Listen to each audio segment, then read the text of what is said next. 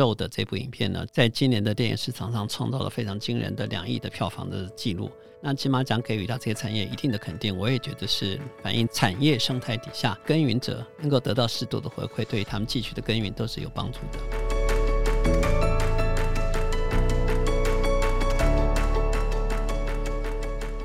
Hello， 大家好，我是笑瑜。今年的金马奖入围名单已经公布了，我想不论谁得奖，十年后、三十年后，或是五十年后，这些电影它可能也会成为我们经典记忆之一。所以台湾、呃、就有个单位非常重要，叫做国家电影及视听文化中心，就在做这样的保存时代记忆的事情。那今天我们邀请到的就是国家电影及视听文化中心的董事长蓝子蔚董事长来到节目当中跟大家分享。董事长好。啊，小鱼好，各位朋友大家好。好，所以老师过去也曾经担任过这个金马奖的评审嘛，所以这个评审心路历程呃，我们之前有稍微谈到了一些，有没有什么想要再跟听众朋友分享的评审的甘苦谈？评审呢，就是其实大家各有主见，然后呢其实你很难说服其他人。哦，没办法说服吗？呃，很难啦，因为大家都觉得自己是一方之精吧，哈，那自己有自己的美学上的坚持跟品味，但是呢，听听别人的意见，在票数相差无几的时候，你是否能够游说别人多争取到一票，可能就会改写到不同的结果。但是以我的经验来看的话，这种机会非常低，嗯，所以最后回归到民主的体制，票多的赢。那但是但是身为成员之一的时候，你也许不同意，但你也只能接受这样的结果。虽然我努力的抗争过啊，一再的一再说可不可以再一次，可不可以再让大家再重新考虑一下，但是最后还是要投票嘛。这个大家人数有多少啊？不一定啦，看案子、哦啊、对 对, 對少的只有三个人。我在参加的那次，我们其实参加这个国际影评人协会的那个特别奖非比西奖，那只有三个人参加评审，一个来自俄罗斯，一个来自香港，一个来自台湾，就是我、嗯、那只有三个人，那三个人就是二比一啊，三比零当然最好，大家有共识觉，但是如果没有的话，最后一定是二比一的结果。那二比一也不代表说你对这个结果是百分之百的喜欢，那个二的部分他只是也许在诸多的最后的两个选项的时候，他觉得他必须更多一点偏向他最后选择的这一点，他也不见得是百分之百最喜欢的、嗯、但是这就是投票的结果。但是呢，我相信很多评审会把握自己当评审的机会，希望创造一些题目，创造一些话题，让大家来重新思考这个得奖结果背后所传达的意义。譬如说今年金钟奖的最佳男演员奖是由女性的陈雅兰获得，我相信投票的评审们心目中大概有几个定数。第一个，就纯粹的演技表演来讲，陈雅兰是不是演得比其他的几位入围者都精彩，这是从他们专业的观点来看。另外从性别的观点来看，也许他们觉得产生这个结果会有更多更多的热议，更多的一个讨论、嗯、而今天他们能够站上评审的舞台做出这样的一个裁决的时候，我想评审的意愿往往就会改变这样子一个评审最后的结果。所以呢，多数人对于评审的结果其实是反正就是不同的人会产生不同的结果，那这样的一个评审团它就会产生那样的一个评审结果，是不用太讶异的。所以呢，每年的这些评单其实我还是就像上集跟大家一起分享的，让时间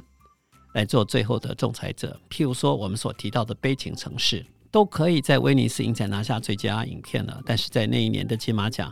他没有拿到最佳影片，评审给的另外一部影片到今天几乎已经没有人记得讨论，或者是拿出来重新再放映了。所以呢，得奖是一时，时间是最后的见证者，值得反复讨论出来的就是经典。那也愿意有人不时的会回头再看看它，轻轻服侍它，我觉得都是对于创作者最温暖的一个礼物。所以呢，我对每年的金马奖的入围名单呢，我只有一些小小的建议。建议就是其实初选的评审比最后决选的评审更重要，因为你决定的入围者的资格或者是他的入围名单就会影响到后来的给奖的结果。万一这个名单删掉了筛掉了一些呢，其实遗珠真正的 很, 很有光彩的作品它没有办法进入到最后，或者是当你提名提错了，当这个角色其实另外一个角色比较更精彩啊，决选的评审想要帮他平反都无能为力的时候，这些都是在评审的当下评审的现实一定会发生的问题。而、啊、这个问题呢其实很难改变，是因为呢每年不同的评审组合就一定有不同的评审结果，那每个人评委就像我刚才讲的，大家都已经是学有专精之士才有资格当评审吧，那怎么可能因为你的一席话就改变我的我的成见或者是我自己以为的专家的意见。那所以呢其实大家可以讨论，但是讨论并不会影响结果，我认为啦，觉得我过去的经验中、嗯、大家，但是珍贵的就是在那个讨论的过程中你提出来的论述是蛮有参考意思意见的或价值的时候，其实是对于研究电影的人蛮有趣的一个所谓的美学的课程。所以呢金马奖刚刚在成立由民间单位主办的时候，从一九九一年开始，大概前八年的前将近十年的时间都有开放让媒体记者去了解、去参观、去旁听、嗯、这些评审们最后在决审会议时候他们是如何产生这样的一个结果。也因为开放了记者去旁听了解他们的美学辩论之后，也可以发现其实有些评审是不太负责任的，譬如说那一年的魔法阿嬷你提到的，他就入围了金马奖的最佳动画影片，但是呢最后没有给奖，那个奖重缺。重缺的理由很简单，就是有部分的评审认为这个电影强调的是迷信啊，就是放水灯啦或者中元节啦，这是一个民俗，他认为民俗就是迷信、嗯、但是迷信跟一个影片的艺术价值其实是就是评审自己的学养或自己个人的信仰所产生的不同的偏见或者是论断，但这些偏见一旦影响到其他人的时候就会改变这样的一个给奖结果。但是呢如果你没有去旁听这些细节，你就不知道这些辩论其实产生了多荒唐的一个现，就是辩论过程底下有多么荒唐的一些言语。但是呢如果透过这样的一个见证让大家可以听见的时候，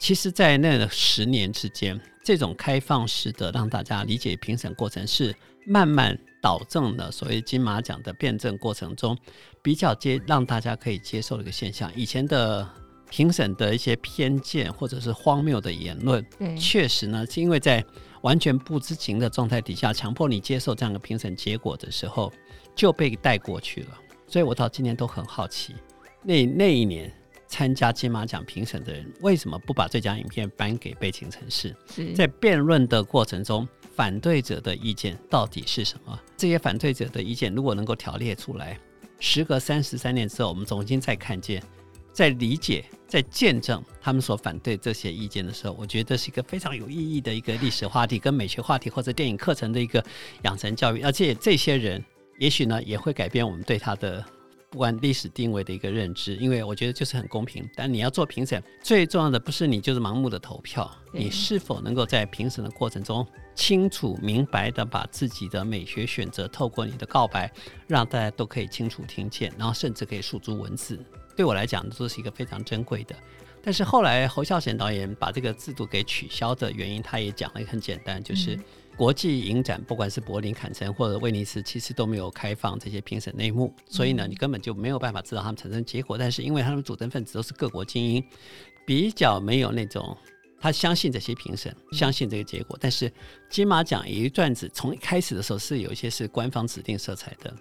所以它相对程度的是反映官方的品味、官方的期待。慢慢呢你要建立金马奖的独立权威性的时候，前面的开放是有它必要，然后呢要最后等到这个机制已经慢慢可以大家给接受之后，再让信得过的这些所谓的专业人士参与进入，或许呢是可以让这个评审结果比较在隐秘的状态底下可以让这些评审不管是畅所欲言或者是做出他们的理智性的决定。但是呢人难免都是有私心的，特别是在早期中国电影参加的金马奖竞赛的时候，作为一个旁观者常常会对一些评审结果充满了一个怀疑。譬如说刘德华担任评审团主席的那一年，他们把最佳影片颁给了一部中国电影叫做《神探亨特张》。这部影片到你今天大概都完全不知道它是什么样的电影，但对我来讲它就是一个变形的主旋律的电影。他让评审为之惊艳是他大方的呈现了中国社会上非常荒谬的这种各种骗局，不管是打电话诈骗的或者路上设计各种巧局把诱骗你，就是让你骗你的钱的这些现象。但这些荒唐现象都因为有个神探叫做亨特张，他呢只要他出手就可以把这些什么妖魔鬼怪呢全部打回原形或者是破案。那前面的写实暴露了中国社会的混乱，中国社会的进步底下的一些黑暗的潮流。确实那样子一个大胆的陈述方式是让很多人为之惊艳的，因为呈现的一些骗局其实是就是当下中国社会混乱的一个本质上呈现，有一些纪录片的本质的力量，确实很唬人，是，但是它的解决方案是交给一个神探来做解决。所以呢，前面大胆的批判，最后又回归主旋律说只要信赖政府，只要信赖公安，只要信赖神探、oh. 这些问题全部都可以迎刃而解。这是多特别的主旋律的电影。但今天如果只看见前半段没有看见后半段，觉得就接受他的论述，那我相信那年的评审会上，我不晓得有没有人去质疑这样的一个产生的结果。但是呢，如果只被他的形式给欺骗的时候，就很容易产生啊，这影片真是太好看了。但是如果你跳脱一个另外的高度来看这部电影的时候，其实背后所反映的党国决定思想，那里面就是一个党国至上，党国所任命的这些神探，他确实就有办法解决民怨，排除各种民怨，帮你完成。但是所以呢，这些评审一旦没有看见这，或者是看见的人不够多，大声疾呼也无法改变这个事实的时候，他就会产生这个其实蛮荒唐的结果。而且那时候的金马奖很多影片是还没有做商业放映，所以呢，绝大部分人根本没看过这些影片，那怎么办？默默接受，然后也不晓得给奖结果代表是个什么样的意义或者内容。这也是其实到现在都还有很多人主张说，这些影片应该都先做商业放映之后啊，再来进行金马奖的评审会比较客观跟公正。那当然还有现实的市场机制上的一个盲点，也有很多的人讨论的一个空间。但是对我来讲，这个议题最重要的宣示点就在于谁。评论界的人有没有能力来抗衡一个给奖结果的一个论定，做出一个正面的辩驳？我还记得那时候我在自由时报上班，嗯，但那天在讨论决定版面内容的时候，刚好传来消息说神探亨特张获得金马奖最佳影片，我立刻举手，因为我大概是那时候台湾少数看过这部影片的人，嗯，我说太荒唐了，怎么会有这个结果？所以呢，我就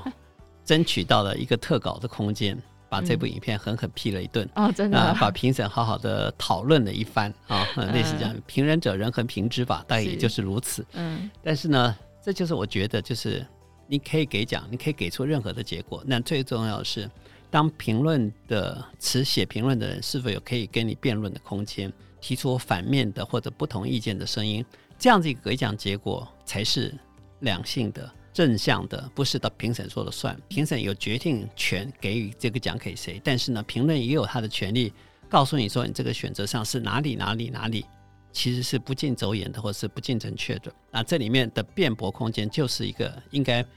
持续让大家可以去进行的。就像今天你觉得斯卡罗该不该得金钟奖的最佳戏剧，那你有各种不同的意见啊。就认识台湾史的观念的话，这部影片所标示的方向当然是值得追求的一个努力。就戏剧完整性来讲，这部影这部影集是否符合了大家对于台湾史的正确史观的叙述，或者是对于戏剧表现手法的成熟度完整度是否能够让大家可以接受。当然这个时候也产生了另外一个有趣的意见啊，说应该从要这些给奖要有市场性，要有他家的接受性，那就以后就点击率最高的收视率最高的影片拿最佳影片就好了嘛、嗯、当然不是嘛，是这个观点其实是蛮可笑的啊。反映市场可见度很高，这代表他的商业成就是获得肯定的，很多人认同他的表现手法，但是评审大概还肩负一个使命，就是他在艺术的表现上面，或者是一个整体的完整性，他到底评审们看到了什么东西。所以关键的是当你产生这个结果的时候，你用怎么样的论述让大家能够接受我这样的一个给奖结果。所以那最后的评审意见其实是相当程度的要让大家来从认知说，为什么我们这群人选出了这样子影片给大家来做、呃、列为今年最佳的代表。所以这时候的评审意见其实才是一个要讨论的焦点，但这一点其实往往被大家给忽略掉了。像我前几年也特别提到说，哎，表演的方式集中在给一个人好像蛮奇怪的，集体表演其实是蛮有趣的一个审视的方向。就像斯卡罗，我觉得每个演员组合起来是非常精彩的，茶金也是，更不要提那个良辰吉时或者是华灯初上。而且华灯初上我觉得里面的每个妈妈桑呢，每一个小姐们各自有不同的故事，每个都很精彩。虽然提名了很多，但是最后一个都没有演。对，那, 那我觉得是很可惜的，因为集体他们彼此的火花激荡，才让这个戏好看。对啊，就像不管你是丑女也是一样的，《淑女养成记》了哈，《淑女养成记》也是一样的情形。嗯、那《茶金》也是。那这里面的一个集体演员的激荡，其实我是觉得如果评审可以做出这样的一个正向的建议的时候，也许可以在集体表演奖项让大家可以更完整的看见一个 casting 跟场面调度底下所达成的一个戏剧表演的完整性，那这样子影片的成就也许有更宽广的空间。只是呢，我们传统被这样子习惯性的分类给决定了给奖的方向，包括但是今年当然有例外了，男主角奖可能有女性出现了。其实呢，在之前我们也看过有一部台湾电影，就是陈竹生先生所饰演的一个变性人的角色，他在电影中其实他生理是男性，但是他做过变性手术，所以变成了女性的角色出现，所以呢他是类似这种性别演员的表现，那做一个变性做的生理男性或者心理女性，这些表现的探讨其实也使得这个电影的性别意义在那个年代其实他获得最佳 男, 男配角奖，那那个时候是因为他如果得到最佳女配角奖可能就是一个不同的讨论议题，那但是这个角色底下是生理男性变成了生理女性之后的一个心情上的转变，那这里面的性向的操作跟方向跟今年的陈雅兰其实异曲同工之妙，只是入围的奖项没有像陈雅兰这么敏感，那所以讨论的热度也许就不多了、啊、是非常非常可惜的当初所提到的一些现象。但是对我来讲，这些就是评审们如何给予这些精彩的表演有一定的成就的慰藉，让他们的努力被大家可以看见，就变得非常非常的重要、嗯、那我刚才提到初选委员重要，是因为你的观点可能会左左右了或者限制了这些演员其他的非常精彩的可能性被彻底给忽略掉，这些都是一些评审给奖时候具体呈现的现象啦。那我今天所看见的台湾电影中呢，不管是哈勇家或者是、呃、一家子儿咕咕叫、嗯、我觉得它都符合了所谓的集体表演的特质。哈勇家这群原住民的，不管是所谓的祖孙之间、婆媳之间、嗯、或者是夫妻之间、兄妹之间、情人之间，它即使集体激荡的一个家族力量是非常动人的。然后一家子儿咕咕叫更是非常精彩的、非常有力量的，让大家看见的。台湾其实私底下一个非常庞大的赛鸽集团，赛鸽的赌注的行为。对，而詹金玲导演确实花了相当的力气，让大家看见了我们的赛鸽产业其实在中南部是怎么样进行，甚至到海外去它是怎么样用轮船的方式放飞这些鸽子，然后回到他们的谁先回来谁就可以得奖的这些赛鸽本业的进行。在记录的本质上，它已经是非常壮观的让大家看见了这个我们其实非常陌生的产业的实质面貌。但是更重要的是，一辈子迷信赛鸽的、啊、这样子一个家庭，它产生了多少失落的人间的悲喜剧的故事。那这个家这个的爸爸妈妈他的小孩或者是他的亲戚朋友跟赛鸽产业产生关系的，其实都是在台湾的过去的电影类型中比较少见的一种选材。那哈勇家让你看见的原住民的过去有过的他们自己家族的经历，因为呢一场选举所产生的结果，或者因为你的女儿认识的一个外国的男孩子导致未婚怀孕的一个场景的时候，这个家族该如何应应。所谓的当代的冲击跟这个电影的英文片名叫 Gaga， Gaga 就是指的是传统伦理、嗯、那外来的文明的冲撞跟 Gaga 的这样子一个原住民传统又产生一个怎么样的碰撞情形，包括以前原住民社会底下是没有选举这件事情的，他们是怎么样面对文明的入侵改变他们自己淳朴的文化，选举就是一个，因为当你开始面临到竞选或者是买票的贿选的这些性质是不一样。然后呢，他们过去的传统又喜欢在婚丧喜庆的时候呢杀猪，然后用分食猪肉的方式来达成一个其实是利益共享或者是一个社群和睦的情形、嗯、这电影有非常非常多的细节，让我们在云淡风轻之间看见的原住民当下的一些实况，我都觉得是非常精彩的呈现。而台湾呢，其实在最受欢迎的电影类型有两种，一种叫做偶像剧，偶像剧的电影在台湾其实是持续不坠的，又是青春偶像剧，譬如说那些年我们一起追的女孩，或者是我的少女日记，类似这种青春成长的偶像电影其实历来都有非常好的一个票房。但是恐怖片也是很重要的，所以我们今年所看见的民雄鬼屋啦，或者是咒啦、嗯啊、这些影片其实也在今年的电影票房里面，大概十部里面有三部都是恐怖电影的类型，代表这个类型电影其实恐怖类型电影是台湾观众很喜欢去看的。而今年获得十三项奖的咒的这部影片呢，其实也透过了第一个是不信邪的人，如果去挑战这种邪教上的迷信，一开始他们是信心满满的去破除这些迷信，但是一旦涉入之后却再也难逃他的魔咒底下的一个破洞，里面会觉得这些其实是传统鬼片的，不信邪的人最后一定会被邪魔给缠上、嗯、另外一个是呢，我信邪了，但是呢我另外有一个更伟大的使命，我是父亲或者我是母亲，因此呢我要保护我的子女要逃脱这些邪魔控制的时候，我一定会舍身来对抗他。是，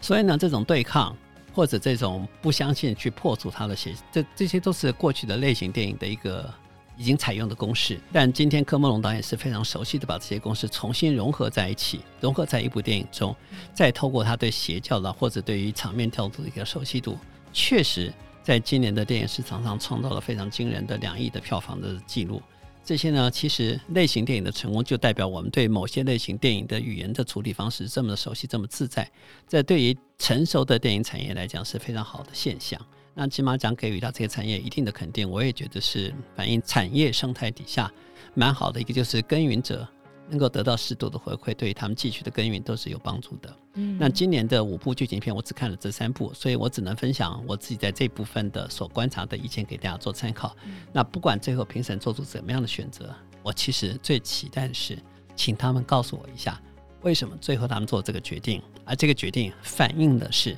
哪些电影产业或者是电影艺术上的高度、嗯、这些其实呢，对于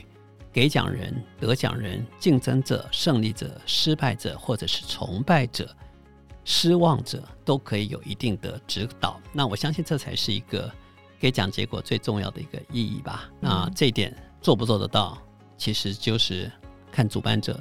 事在人为、嗯、有没有这个心，有没有愿意除了给奖结果之外还想多做一些所谓的给奖的意见交流的意见沟通的一个努力。哇，真的太精彩了，我想今天我们这一段一定要拿给我们的金马奖的评审听一下，然后可以来参考一下。哇，所以真的在今年这样这个金马奖讨论热度也是非常的高，有很多朋友对这个金马奖是引颈期待，不知道是哪一部奖会花落谁家，但是呢我想不管真的是谁得奖、哦、大家当然各自都有一些不同的评价。那就像老师刚刚有提到的，就是时间它是一个最好的见证者，不论是谁得奖，电影跟大家之间有一个来电的感觉，或是有一个共鸣、哦、我想这个才是最重要的。好，那么今天呢也再次感谢我们的国家电影及视听文化中心董事长蓝祖蔚董事长来到节目当中跟大家分享那么精彩的论述，谢谢董事长，谢谢。好，谢谢小云，谢谢大家。